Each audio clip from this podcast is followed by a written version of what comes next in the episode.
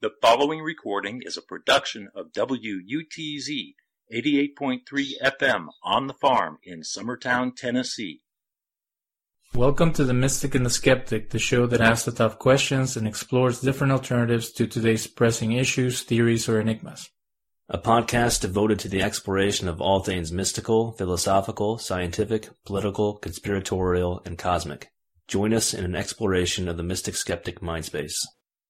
In this week's show, we continue our discussion of early Christianity, Greco Roman culture, and Gnosticism with Robert Conner.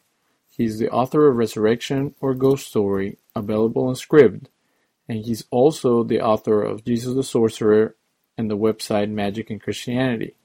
His articles, The Romans Meet Jesus and Faking Jesus, are featured on thisinfo.com. This show will be aired in two parts. Next week, we will discuss with him the controversy around the enigmatic document called the Secret Gospel of Mark.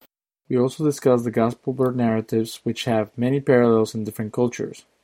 In our previous show, when we had Robert Conner as our guest, we discussed the topic magic and the supernatural in the early church, focusing on Jesus' relation to Greek culture and how the Apostle Paul borrowed ideas for some of the mystery cults in the Mediterranean. We also discuss sorcery and demonology in the Greco-Roman culture of that time.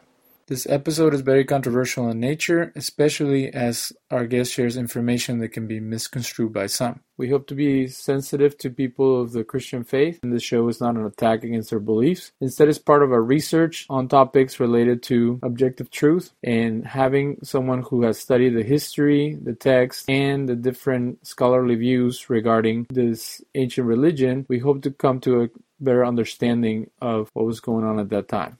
We appreciate the opportunity to discuss topics in an open forum. We hope that this can serve as an example of free speech and the ability to gain understanding from different perspectives. The title of this week's show is Ghost and Resurrection Stories in the Ancient World. During our program, we discuss different types of ghost stories in the ancient world. He shared how modern ghost stories are influenced by ancient ones and described the documented apparitions of different characters in Roman culture, which have many parallels to the resurrection stories in the New Testament. Here is independent researcher Robert Conner. I really enjoyed your uh, article. What would you say to critics that would see your research as part of an anti supernatural perspective? Uh, for Christians or people from any faith, um, a, a quick way to undermine um, any scientific or critical uh, view of their perspective is to say, well, they're just anti supernatural. If they believed in the supernatural, then they would be open to all these narratives. Uh, what would be your response to that? Well, I think uh, that my approach to the text is to look at the to look at it as a text that is influenced by other text. And if you as the article points out without getting into huge detail about it uh, there are plenty of other texts that that are similar or relate to this in that they set up a genre, a ghost story type of narrative that is pervasive throughout the culture. And I don't think it's accidental that you find these same elements in the Gospels of John and Luke in particular. And in terms of undermining supernaturalism, I don't think that that uh, I or other people are necessarily out on a crusade to demolish supernaturalism per se, but supernaturalism is is kind of a misnomer because if there really is such a thing as say life after death, then it's not supernatural; it's natural if there's such a thing as telepathy, then it's not supernatural or paranormal. It's normal because it's a part of the universe that we confront and we could potentially study. So, by calling something uh, that is out of the ordinary paranormal or supernatural, it's kind of bracketing that off as as being uh, say, special in some way, in which it may not actually, it may not be that special. It may just be something that is rare or something that occurs unusually or under only a particular set of circumstances. So, having said that, uh, and going back to the specific points about um, the the supernatural quote unquote elements of the Gospels, I would I would say that to illustrate this, for example, and how this would work. Let us say that you were in a creative writing class. I think you would discover that most of it wouldn't be very creative and some of it wouldn't qualify as writing, but let's call it creative writing. And someone said, I want you to write a vampire story. I mean, you would already know all the parameters of a vampire story, right? You would know that, you know, they don't have a reflection in a mirror. They come out at night. They can't be exposed to sunlight, etc., etc. Even without being a big fan of vampire stories, you would understand what was expected. Basically, you would ex- understand the limits, the framework of a vampire story. That's what makes it a genre. It doesn't mean that it can't be played with around the edges, that it can't even be undermined, uh, that it can't be uh, turned in a humorous direction or something of that nature, but it still has to conform to certain narrative standards that have that have evolved in society. I, I was overhearing a program that somebody was watching a, a, true crime, and it said that the, the victim is found face down in a pool of blood, for example why aren't they ever found face up?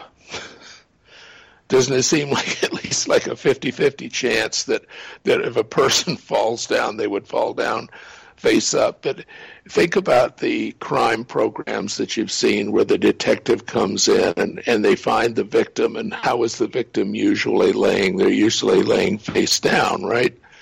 In a pool of blood. It's become like the standard uh, thing, this standard piece of narrative that is just out there. There's another one that, that really almost irritates me whenever somebody on the news reports a shooting. What do they say? Shots rang out. Really? Rang out how? Like like a phone rings? Uh, how about a bell? Do they ring out like a bell? Shots don't ring out Anybody who has heard gunfire doesn't describe it as ringing out. We don't say firecrackers ring out, do we? It's just one of these narrative elements that has evolved within our culture, and people simply repeat it. They just pick it up without thinking about it. And I think the same thing very much happens in the Gospels of Luke and John with the with the post-mortem appearances of Jesus, it's not that they're sitting down with ghost stories and selecting little bits and pieces like copying and pasting. They're simply tuning into a broad, universal cultural experience of what a, a post-mortem narrative looks like. So we come up with all the different elements that way that are that are listed in the Gospels, and that you can go back and forth between Gospels and between ghost stories, and you can say, yes, this matches, this matches, this matches, and all this kind of comes together. But it doesn't mean that they were plagiarizing it specifically, like like some undergraduate student who is desperate to complete his paper. Does that, that kind of answer the question? Or? So if it is them using common language or common metaphor to convey a religious concepts, where when you're dealing with fundamentalists or evangelicals, do you see people struggling with this? They simply take it as a matter of faith. which means it doesn't have to be proven, it doesn't have to be spelled out, there doesn't have to be evidence, it doesn't have to be duplicated. So the historical attitude is basically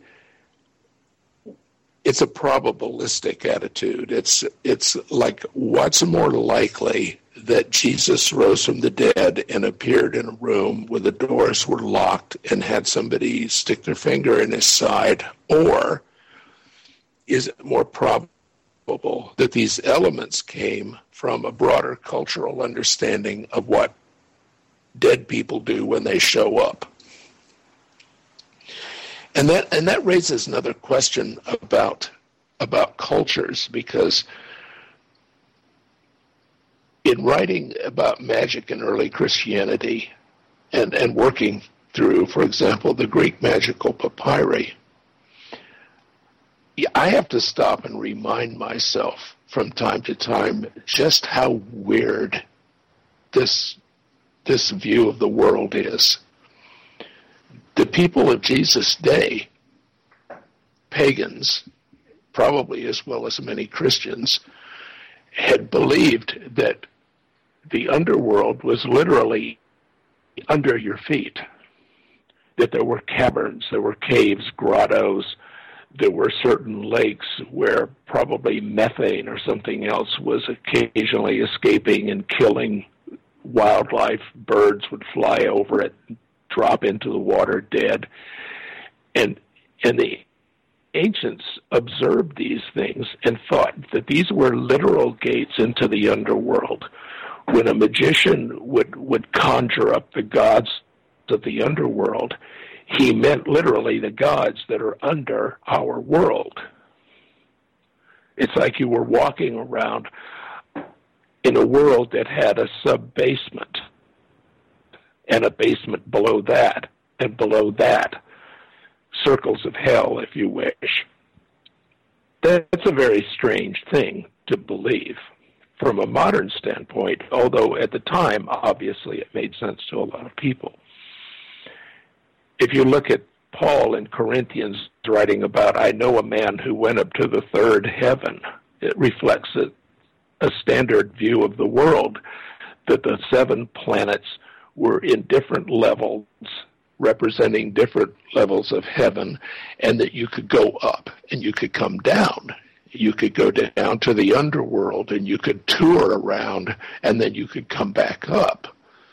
That's a strange view of the world. That's not a view of the world that probably any sane individual has today. We we understand that it's 93 million miles from here to the sun.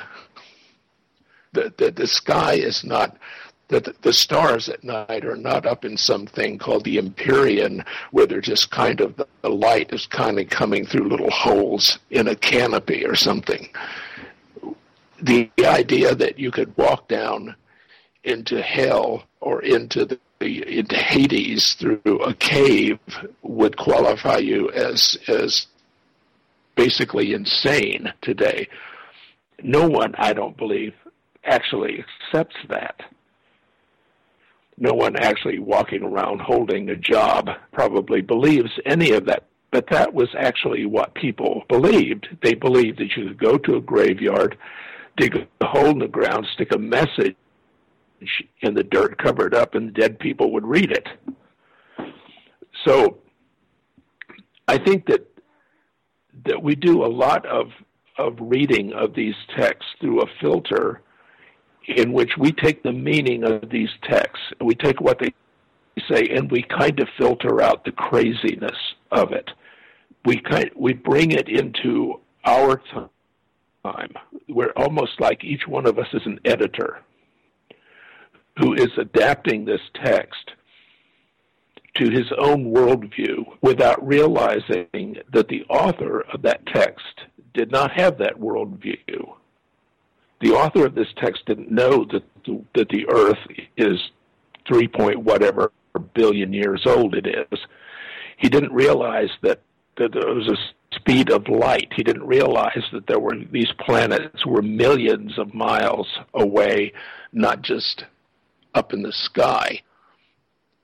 so a modern person reading these texts has to stop and remind himself, I think, of of how strange these texts actually are, including the texts in the Bible. That the things that these people assume that they take for granted are nothing like what the average person today assumes about the world. So from that standpoint, I would say that you know it's it's it's kind of almost hard to truly relate to anything in the Bible because you can't really walk yourself back into that that mindset. You can't forget all of the things that you know about the world and pretend you don't know them so as to truly get back into that.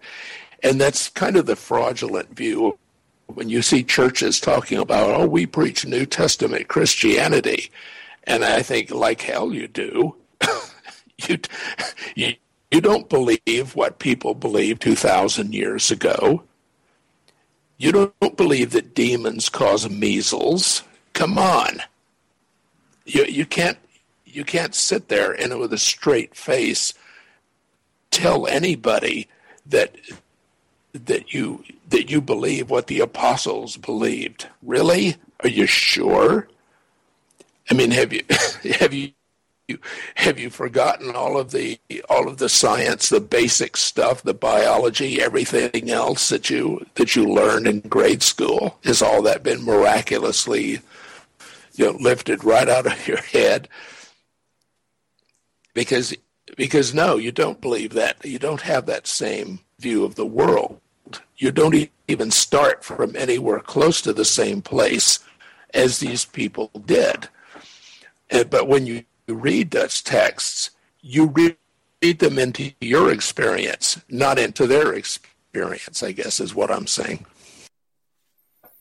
During our last conversation, uh, we talked about the Apostle Paul borrowing ideas from other groups. Um, is your position that the mystery religions influence the writing of the New Testament? Because some apologetic uh, Christian groups they would say that w- the similarities that you can see are is that the mystery religions borrow stuff from the New Testament instead of the other way around because of the dating of some of those sources. Uh, how do you feel about that perspective? I'm not a I'm not an expert on mystery religions. I think that first of all, that you have to take the the scant amount of writing that we have that survives that directly addresses the mystery religions. And it's very scant for a reason. They were mysteries, and they were supposed to be secretive.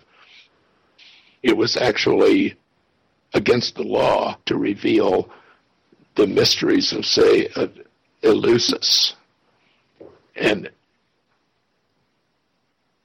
that that went on for like 2,000 years, and we do not have a, a clear explanation of it. The only real explanation or, or, mention of it that we have that mentions specifics, as far as I know, comes out of early church fathers who were revealing these secrets in order to make fun of them and refute them. So the idea that the mystery religions borrowed from Christianity, I think, is is easily disprovable. I think that's that's patently false. But again, it's not like it's not like Paul or someone else had to go around plagiarizing, lifting text verbatim or ideas verbatim from the mystery religions the whole idea of mysteries being revealed was obviously pretty common in the first century. And, and Paul is always sexing things up, as it were, by describing them as mysteries. The, the union of Christ and the church is a mystery, and the recalcitrance and stubbornness of the Jews is a mystery, and the, the mystery of the man of lawlessness, and this mystery and that mystery. So it was considered obviously uh, attractive from a standpoint of recruiting people to toss that term mystery in there, that secrets will be revealed. It's kind of like, you know, somebody opening a safe after a hundred years to see what's in it. And and that kind of that kind of thing is pretty much, I think, standard uh, religious talk in the first century. So, so no, I don't. I don't think that there was necessarily a a, a deliberate plagiarizing of it. It's just that the the terminology is so common that it just it floats into everything. Let's go to the topic of our, of our show today. Um, tell us about the different types of ghost stories in the Roman world, and has has someone categorized them? I know that you talked about different types of ghosts, um, but what what are we looking for, and and what can we find that is similar to what is discussed in the New Testament? Well, if somebody wanted a perfect book uh, description of ghost stories, uh, there's a scholar named Debbie Felton who published a uh, study of Greco-Roman ghost stories through University of Texas Press back, oh God, I don't know, ten years or more ago, and and that's a remarkably good study of the of the basic narrative of the Greco-Roman ghost story. In terms of matching those up with the uh, with the gospel accounts, the idea that ghosts would come back, for instance, and show the wounds that had killed them, such as Jesus coming back in in the Gospel of John in particular and telling them to see, touch me, look, see these wounds. This was this was not uncommon in ghost stories. This was a feature of ghost stories at the time. The idea of sudden appearance and disappearance was also a feature of it. There's a, a story in Lucian's uh, Lover of Lies where this uh, where the person who was uh, hosting this symposium where people talking about these you know the fantastic stories talks about his own wife coming back from the dead to get a slipper, a golden slipper that he had forgotten to burn because the idea was you burned everybody's possessions with them and that way the possessions follow them into the afterlife. And so he's saying that, you know, she came back because this slipper had been knocked under the couch and they had not found it, and so they didn't burn her slipper, and she's missing one of them, and so she comes back from the dead, and, and she suddenly disappears when their little toy dog barks, and it startles her, and she, you know, poof, she's gone. Now, obviously, Lucian is in the lover of lies, as the as the title suggests, is making fun of these beliefs. But there wouldn't be any point in writing that if people didn't know that ghosts could be startled and that ghosts were, for example, afraid of metal, they're afraid of iron, uh, they're afraid of certain colors like red, and, and they could appear and disappear at will. And so in Luke's story of the road to Emmaus, where Jesus talks to these people on the road and, and explains all these prophecies about himself, but they don't recognize it. And then at, at dinner, he breaks bread, and suddenly their eyes are open, and they go, "Oh, it's Jesus!" And and immediately, poof, he disappears. So this is common with ghosts; they appear, disappear, pretty much at will. There are just uh, quite a. I mean, there are quite a number of them. There, there's the story, the famous story of Philinnion, who is this. Uh, young woman who dies before being married. That was a big no-no in the Greco-Roman world. Uh, women were supposed to get married. They're supposed to have children. That's the purpose of women in that culture. The primary purpose is having babies. So if you died without being married and having a baby, you were you were missing something, and you became a restless ghost. So Philinnion comes back having never been married. She comes back to her parents' house after she's been buried for quite a long time.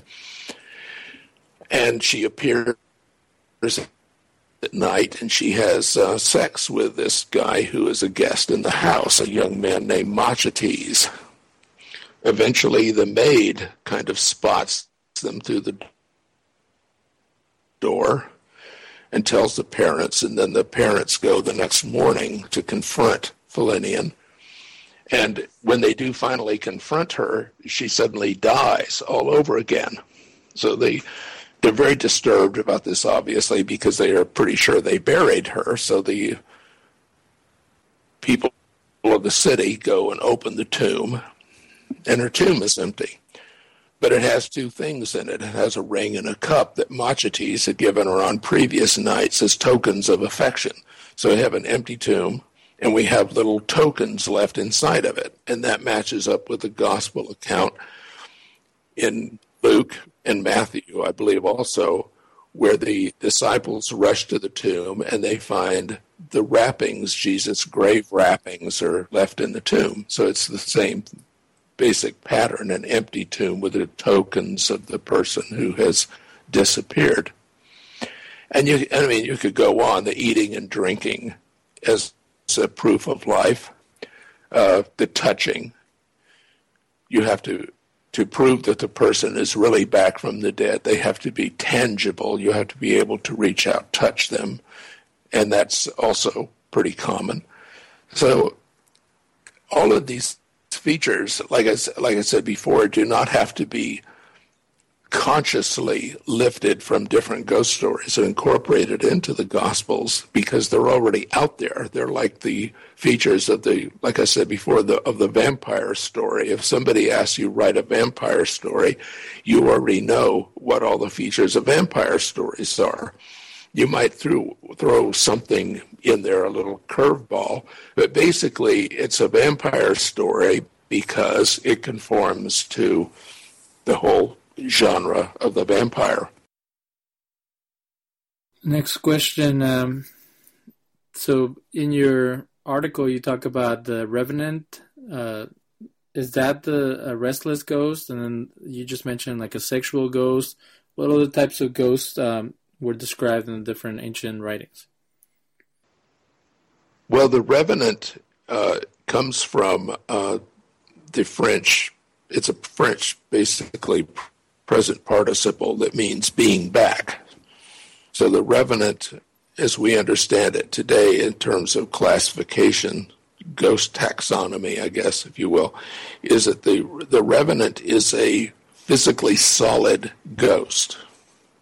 It's a ghost that's tangible, that can be touched, that it occupies space, might cast a shadow, etc.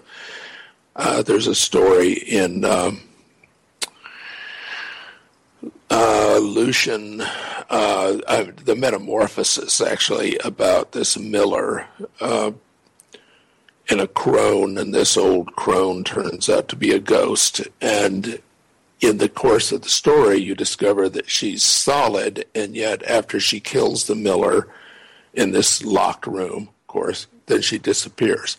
So it's kind of weird. It's like they're physical, but they don't obey the laws of physics. So Jesus in the Gospel of John appears a couple of times, even though the doors are locked. So obviously he didn't just walk in the door, he just appeared. And yet he's solid, and he performs activities of living people. He talks, he walks, he eats fish, so on and so on.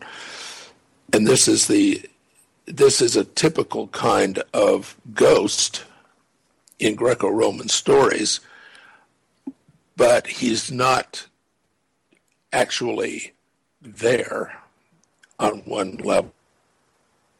It's it's it's contradictory and it's bizarre, which is typical of ghost stories generally.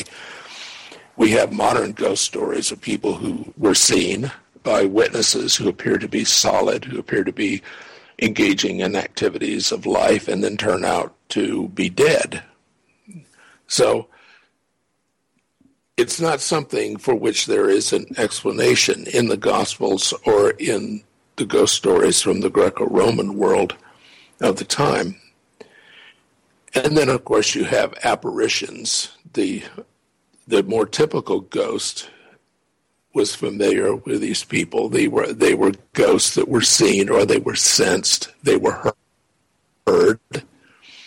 The in the Lover of Lies there are a couple of cases where a statue comes to life, but the only evidence of the statue being alive is that the there's strange noises in the house that are then attributed to the statue having come to life and walking around. I think that Lucian was pointing out in this story indirectly that it wasn't something someone saw, it was something, it was audible. They heard it and they attributed it or misattributed it to something that wasn't real. And I think that that's, that's was well known in the ancient world, and it's well known today that people's imaginations run away with them. And obviously, people in the ancient world understood that some people hallucinate, that some people have overactive imaginations, that some people are easily frightened,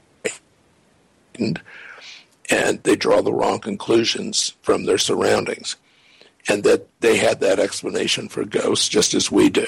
But there were, the point being that there were a wide selection of specters or apparitions, if you will.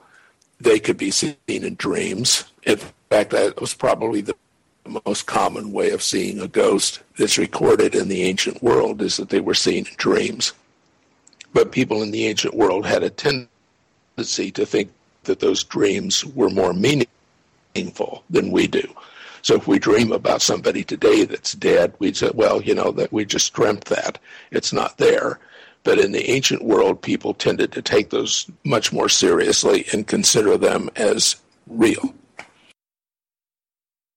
In um, in your article, you mentioned the Jewish source, the Sefer HaRazim, uh, which speaks of the ghosts of the dead um, spending time in the tombs. Um, how is that related to the first century Jews who followed Jesus and their views about his comeback or his apparitions?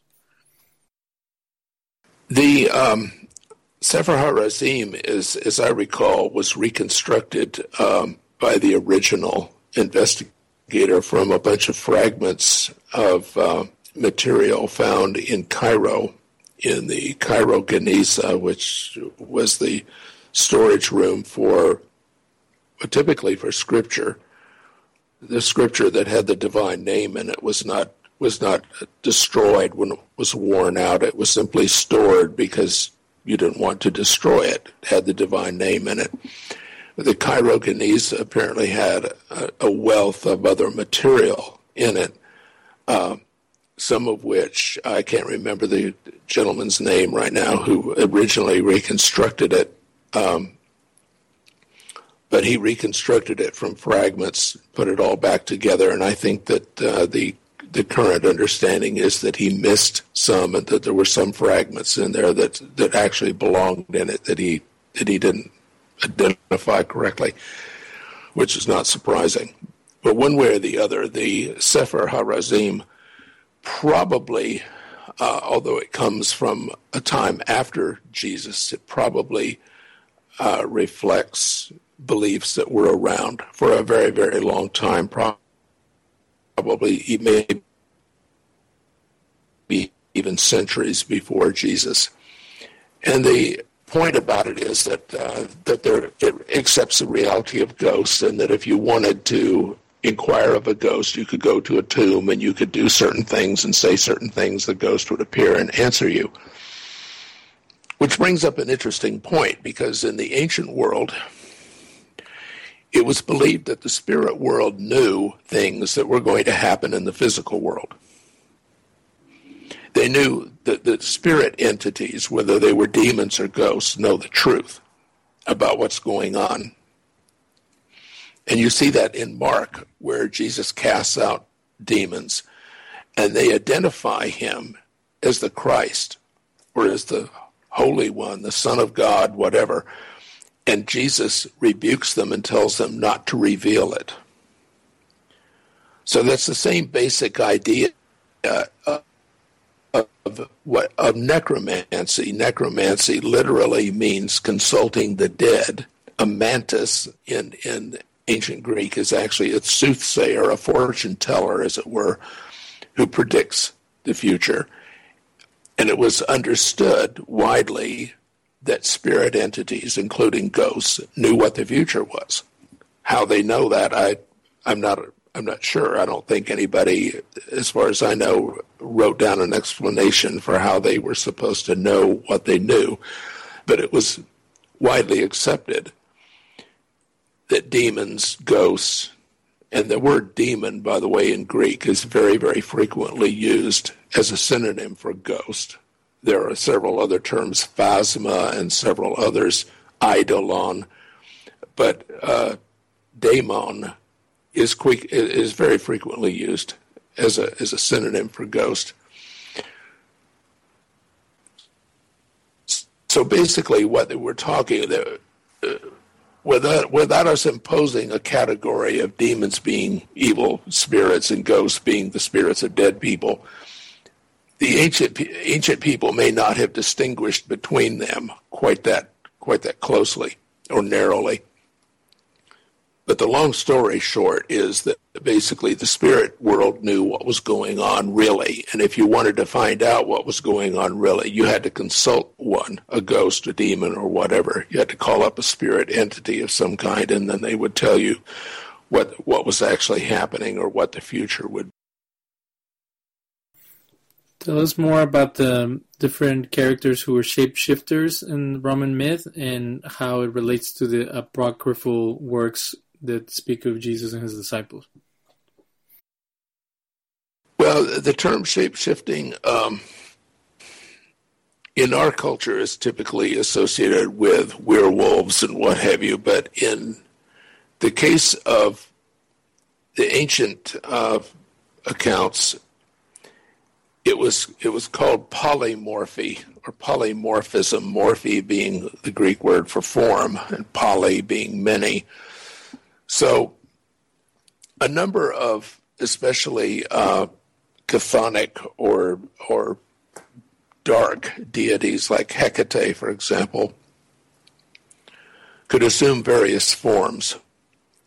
They could assume the forms of animals. They could assume the form of people. Uh, they could be large in size. They could they could change pretty much at will in the Gospel of Mark, there is an ending which is widely regarded as being a spurious ending that was added later, where the uh, excuse me, where the text says that Jesus appeared to someone in a different form.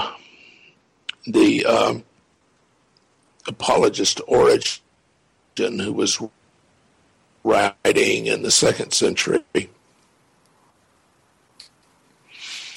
suggested actually that Jesus was polymorphic even in life, that he appeared differently to different people, depending on their intent. But in the apocryphal acts and the apocryphal gospels that come along in the second, third century, Jesus appears as all kinds of people. He appears as the Apostle Thomas, he appears as a child, he appears as a young boy, he appears in, in all kinds of different guises to people. It's interesting that in in the Gospels in Luke, when he is talking to these uh, disciples on the road to Emmaus, that they don't recognize him. When the disciples, John, I think it is, go to maybe I'm not sure whether it's John or Matthew right now. I'd have to look it up, but they go to Galilee, and they're fishing, and Jesus tells them, cast the net in on the other side of the boat, and they haul out this huge haul of fish, and then suddenly they recognize that it's Jesus. But they didn't recognize him previously, so supposedly they recognize him due to the miracle of the large number of fish. So it would have, it would imply, certainly without specifically saying it, that Jesus looked different on different occasions after his resurrection. And that would be typical of, of other uh, entities such as Hecate, which I mentioned, and, and other uh, gods, goddesses who change form more or less at will. And again, I'm not I'm not saying or claiming that uh, that the gospel writers deliberately plagiarized that from from an account somewhere. It was just simply a given. It was the general understanding among people that this is what happened to supernatural entities. That if Jesus is a God, he's raised from the dead. He can transform. He can he can appear however he wants. This is simply part of the culture's currency. It's a general understanding. It's in the same way that, like, I keep going back to this reference because it seems to fit culturally that people know all these things about vampires even without maybe having ever read Dracula, for example. They've never read the novel. They may have seen the film adaptation of it, but they have learned through exposure to the general culture what vampires are all about. And so people in the in the ancient world did not even have to be literate. They didn't have to read all this thing, all these things. They simply knew from their parents, they knew from just hearing people talk, from living, hearing stories told about how things were, how ghosts were, how gods were, how they worked, how they appeared, disappeared.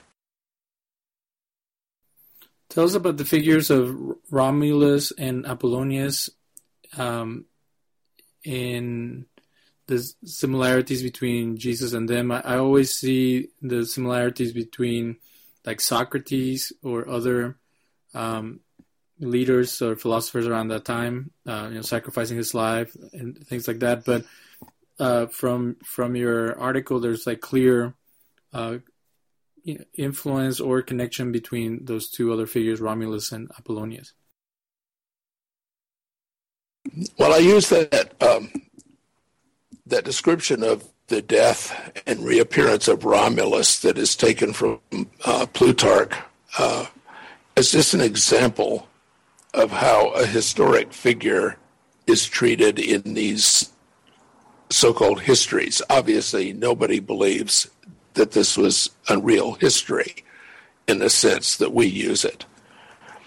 But it was passed off as history that, that Romulus disappeared under suspicious circumstances, possibly murdered. Uh, the elders of the city told people, you know, Romulus is gone now, and, and he's going to be this uh, propitiatory spirit called uh, God, what was it? I just had it on the tip of my tongue. Um, anyway, he's going to be a spirit that is advocating for you in the afterlife. And so let's just be settled with that. And so they say, okay, fine. That's what he is. Then some people are suspicious. Well, maybe Romulus was actually murdered. Oh, Quirinus is what he was called in the afterlife. Took me a second to pull it up. Um,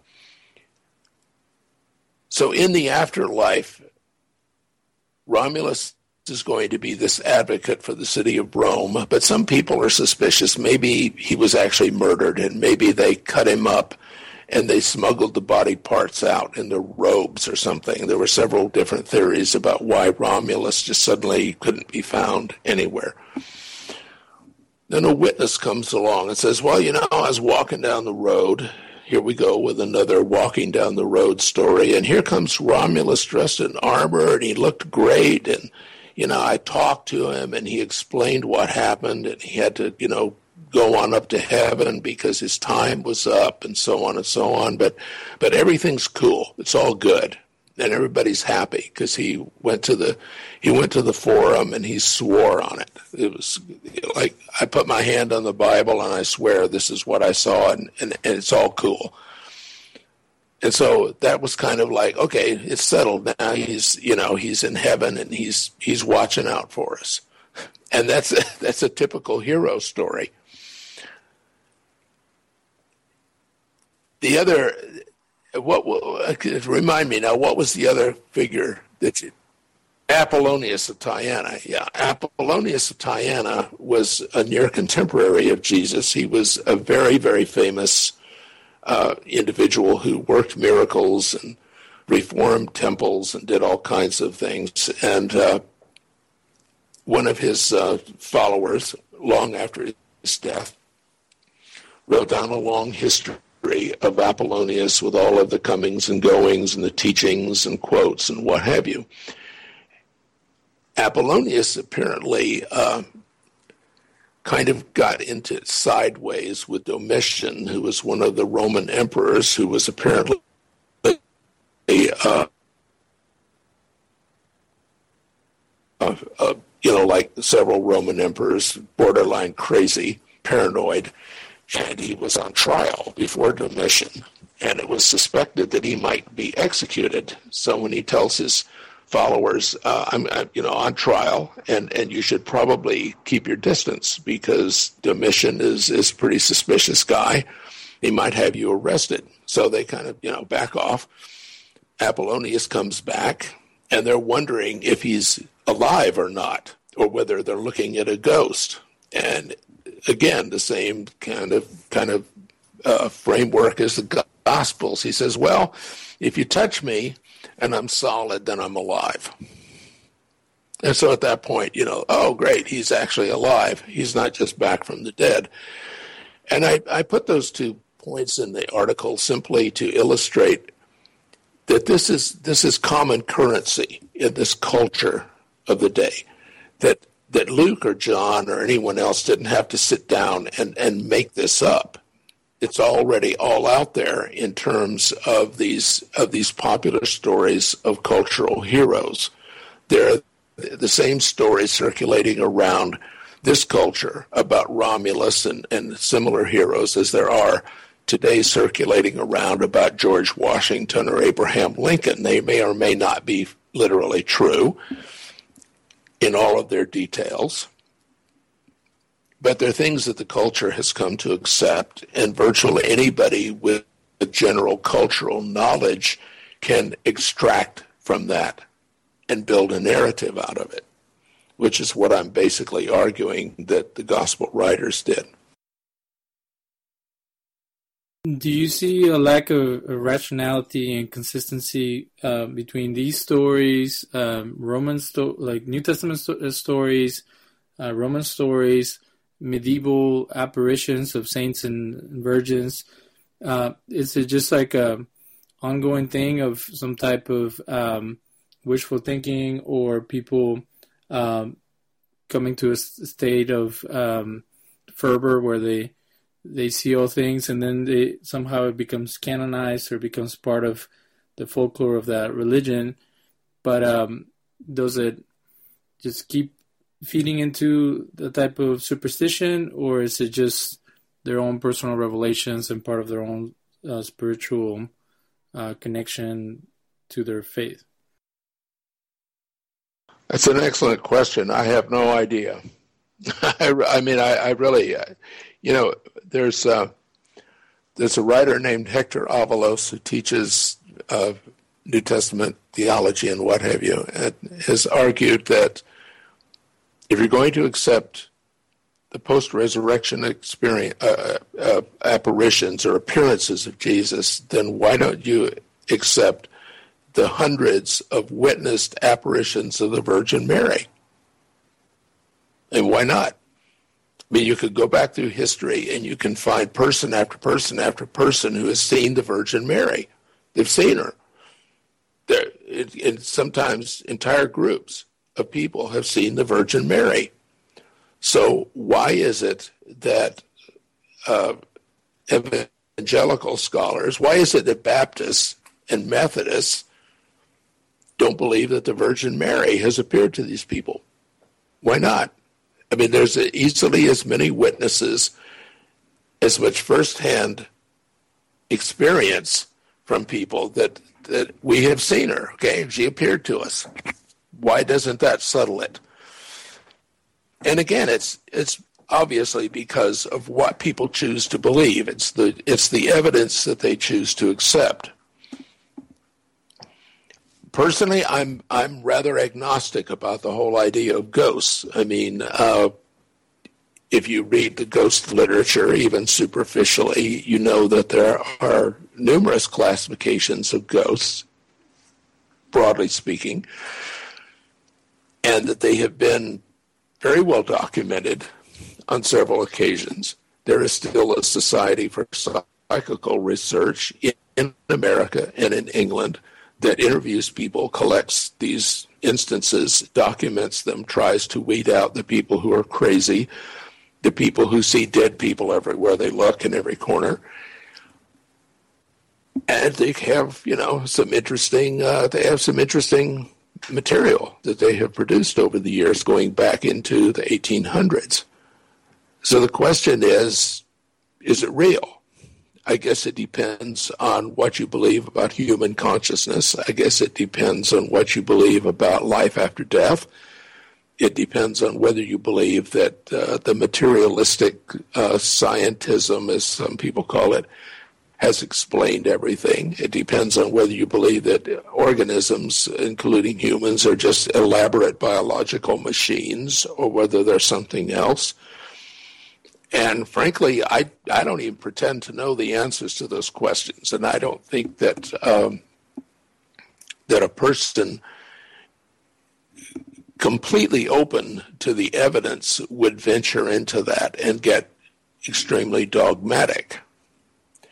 For all I know, uh, some of the ghost experiences if you want to call them that, of Jesus were as real as ghost experiences that people report today. That doesn't mean that Jesus is the second person of the Trinity, that he's the Son of God, that he's up in heaven, that he's coming back, or anything else. But it would still, it would still mean that you know Jesus could have been a ghost, just like pretty much anybody else who died could have been a ghost. But at this point, at this far removed, I I don't see any way that we could possibly know that. In fact, if you look at the gospel accounts, if you read them carefully, you will find this this thread of doubt in all of them. The Gospel of Matthew has the has the disciples going to Galilee and getting this big commission to preach to all the people on earth, and Jesus is right there, and yet it says, and some doubted the Gospel of John says that Jesus appeared right there in their midst and they were overjoyed, but they still didn't believe.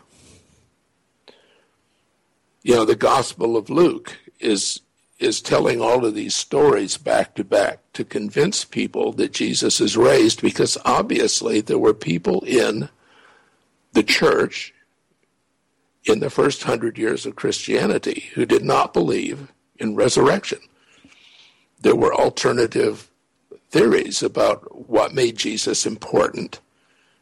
The Gnostics didn't need resurrection. The Gnostics believed that Jesus had a spark, a divine spark that came down, and the spark went back up to heaven.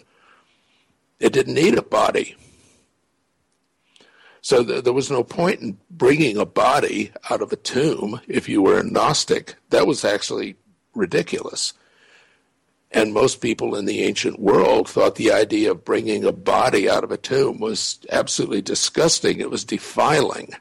It was, it was people buried, you know, humans outside of the city walls. They put cemeteries outside the city because the dead were defiling, which is, of course, a you know a public health issue. Also, you didn't want dead bodies who died of plague or something rotting inside, you know, inside the city you had enough, you know, public health issues as it as it was already, no doubt.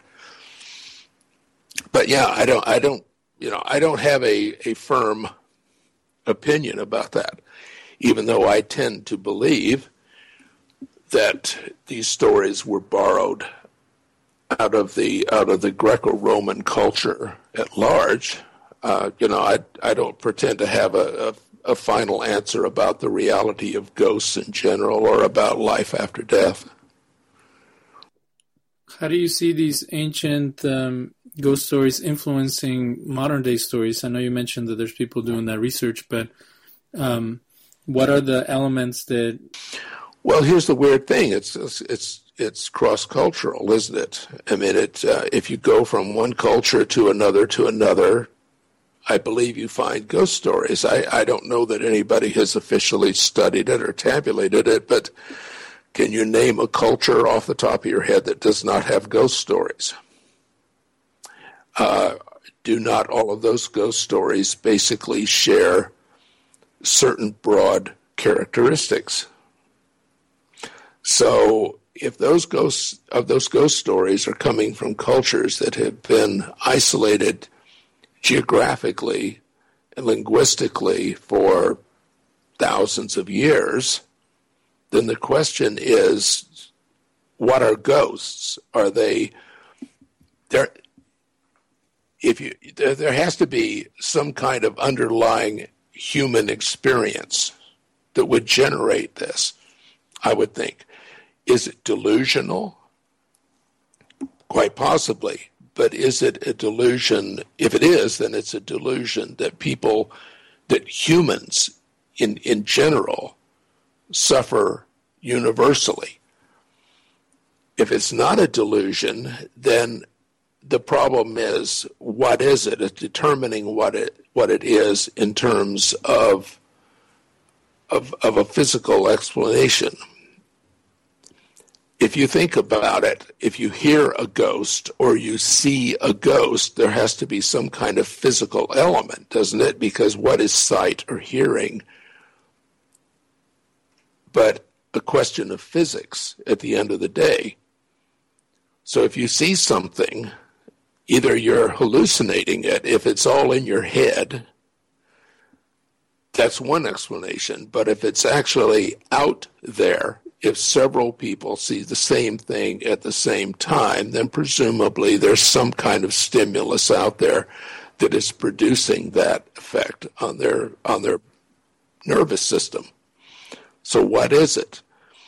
And I think that there's a I think there's really a, a kind of a no-go area here where it's very difficult for a person within the current scientific community to actually look at these without already having taken a position about it. And and I think that's probably also true in the or definitely true in in religious studies is that people who come to this question have got have already got an answer to the question in the back of the mind, do they not? They either believe it as a matter of faith or they discount it as being highly improbable. If I were to come down on, on one side or the other, I would discount the post resurrection appearances of Jesus as being highly improbable simply because this material was just so easy to borrow consciously or unconsciously from the general culture. I mean, all the ideas were all there they're just they're they're out there for you to absorb. Everybody already understands the parameters of, of, of building a narrative like this. You don't have to consciously steal it from you know from another source. But then again, at the other hand, that's simply that's simply an opinion. At the end of the day, it's it's you know it's what I happen to think. I happen to think that because I'm critical of Christianity's overall theological claims, which I think is, is pretty obvious to anybody who, who reads the kind of things that I write. Thank you for listening. We will be back next week with another episode of The Mystic and the Skeptic. Show descriptions and content are available online on our Facebook page and on SoundCloud.com. We would like to thank the Independent Media Club at the farm for their continued support and Radio Free Nashville for their technical guidance and assistance. The opinions expressed in this program do not necessarily reflect those of anyone but the person speaking. They do not necessarily reflect the opinions of What's Radio or the farm.